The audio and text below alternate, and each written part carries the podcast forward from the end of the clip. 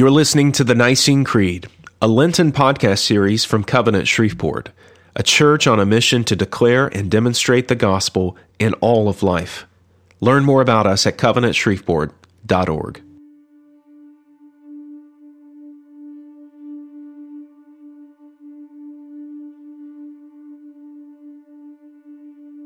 Hey, friends, welcome to the Nicene Creed. My name's Weston Brown.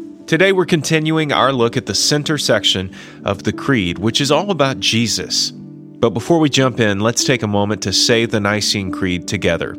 As always, you can find these words at the link in our show notes, and we hope that you will memorize this over the course of this Lenten season. We believe in one God, the Father, the Almighty, maker of heaven and earth, of all that is, seen and unseen. We believe in one Lord, Jesus Christ, the only Son of God, eternally begotten of the Father, God from God, light from light, true God from true God, begotten, not made, of one being with the Father. Through him all things were made. For us and for our salvation, he came down from heaven. By the power of the Holy Spirit, he became incarnate from the Virgin Mary and was made man. For our sake he was crucified under Pontius Pilate. He suffered death and was buried. On the third day he rose again in accordance with the Scriptures. He ascended into heaven and is seated at the right hand of the Father. He will come again in glory to judge the living and the dead, and his kingdom will have no end. We believe in the Holy Spirit, the Lord, the giver of life who proceeds from the Father and the Son. With the Father and the Son, he is worshiped and glorified. He has spoken through the prophets. We believe in one holy, Catholic, and Apostolic Church. We acknowledge one baptism for the forgiveness of sins. We look for the resurrection of the dead and the life of the world to come. Amen. So, we're spending three weeks looking at this center section which begins with We believe in one Lord, Jesus Christ. And last week we started by considering the content through the line, through him, all things were made. And we're camping out here for a bit for a few reasons. First of all, this is simply the longest section of the Creed. But even more than that, this part of the Creed best reflects the purpose and outcome of the Council of Nicaea, which was to correct the error of Arius and others in asserting that Jesus was not God.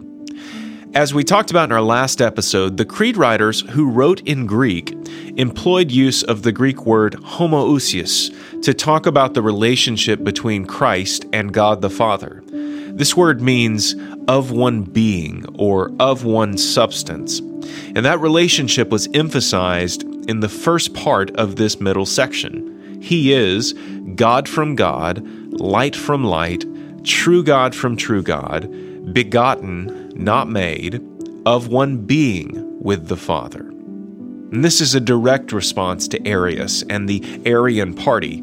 And this officially establishes in writing the orthodox official position of the church. But the creed continues and ventures into some other critical distinctions about Christ. For us and for our salvation, he came down from heaven. By the power of the Holy Spirit, he became incarnate from the Virgin Mary and was made man. Now, in some ways, this is similar to um, or an expansion of the Apostles' Creed. You can also read that at the link in our show notes.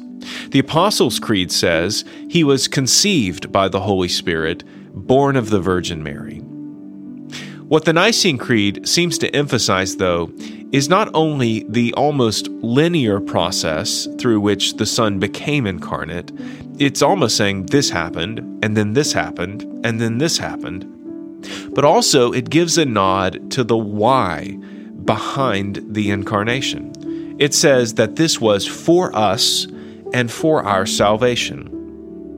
Now, as we've said before, the council was seeking to encapsulate the teaching of Scripture in talking about why Jesus came. So, a couple of examples of what the New Testament has to say. One is Paul in 1 Timothy chapter 1. He says, The saying is trustworthy and deserving of full acceptance that Christ Jesus came into the world to save sinners, of whom I am the foremost.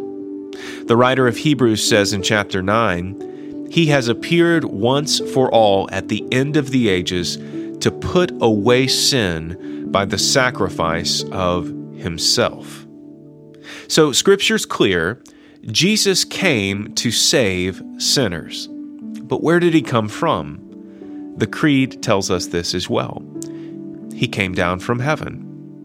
This is a direct reflection of what Jesus said of himself in John 6. He said, I am the living bread that came down from heaven. If anyone eats of this bread, he will live forever.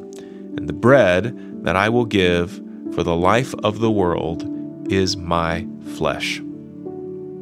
Now, this is critical for a couple of reasons. First, the scriptures emphasize that the Son pre existed his incarnation as Jesus.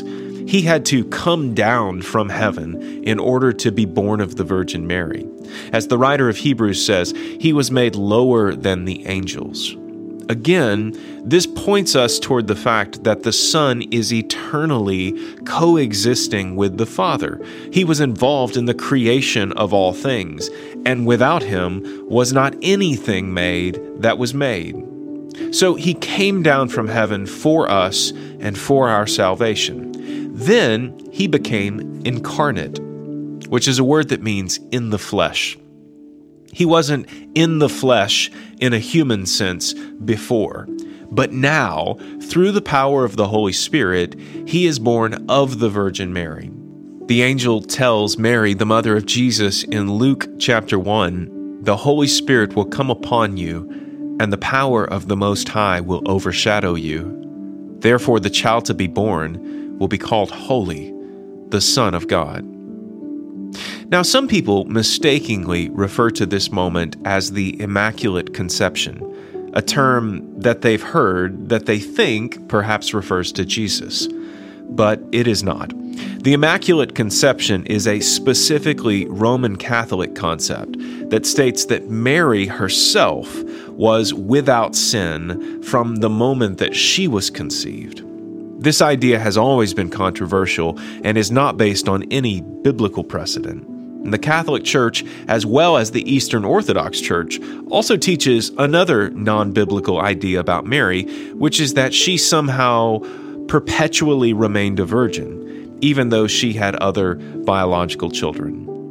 The Creed is not really getting into any of that territory, but it is seeking to do a couple of things here. First, the Creed wants us to grasp that Jesus was both God and man. Based on how you view Jesus, the tendency often is to want to err on one side of that spectrum or the other. We either want to see him as being fully God all the time or being more human in his interactions. And yet, he is both, and we have to live in that tension. But then, secondly, the Creed also wants to dispel any unbiblical notions that might arise about Jesus or Mary, such as Jesus was just a normal human baby with a normal human mother. No, he was born of the Virgin Mary, and this was not possible without the power of the Holy Spirit. Join us next time as we continue digging into the history surrounding the Creed. What happened after the Council of Nicaea? That ultimately led the church to reconvene in the Council of Constantinople and to actually add more content to the creed that had originally been written at Nicaea.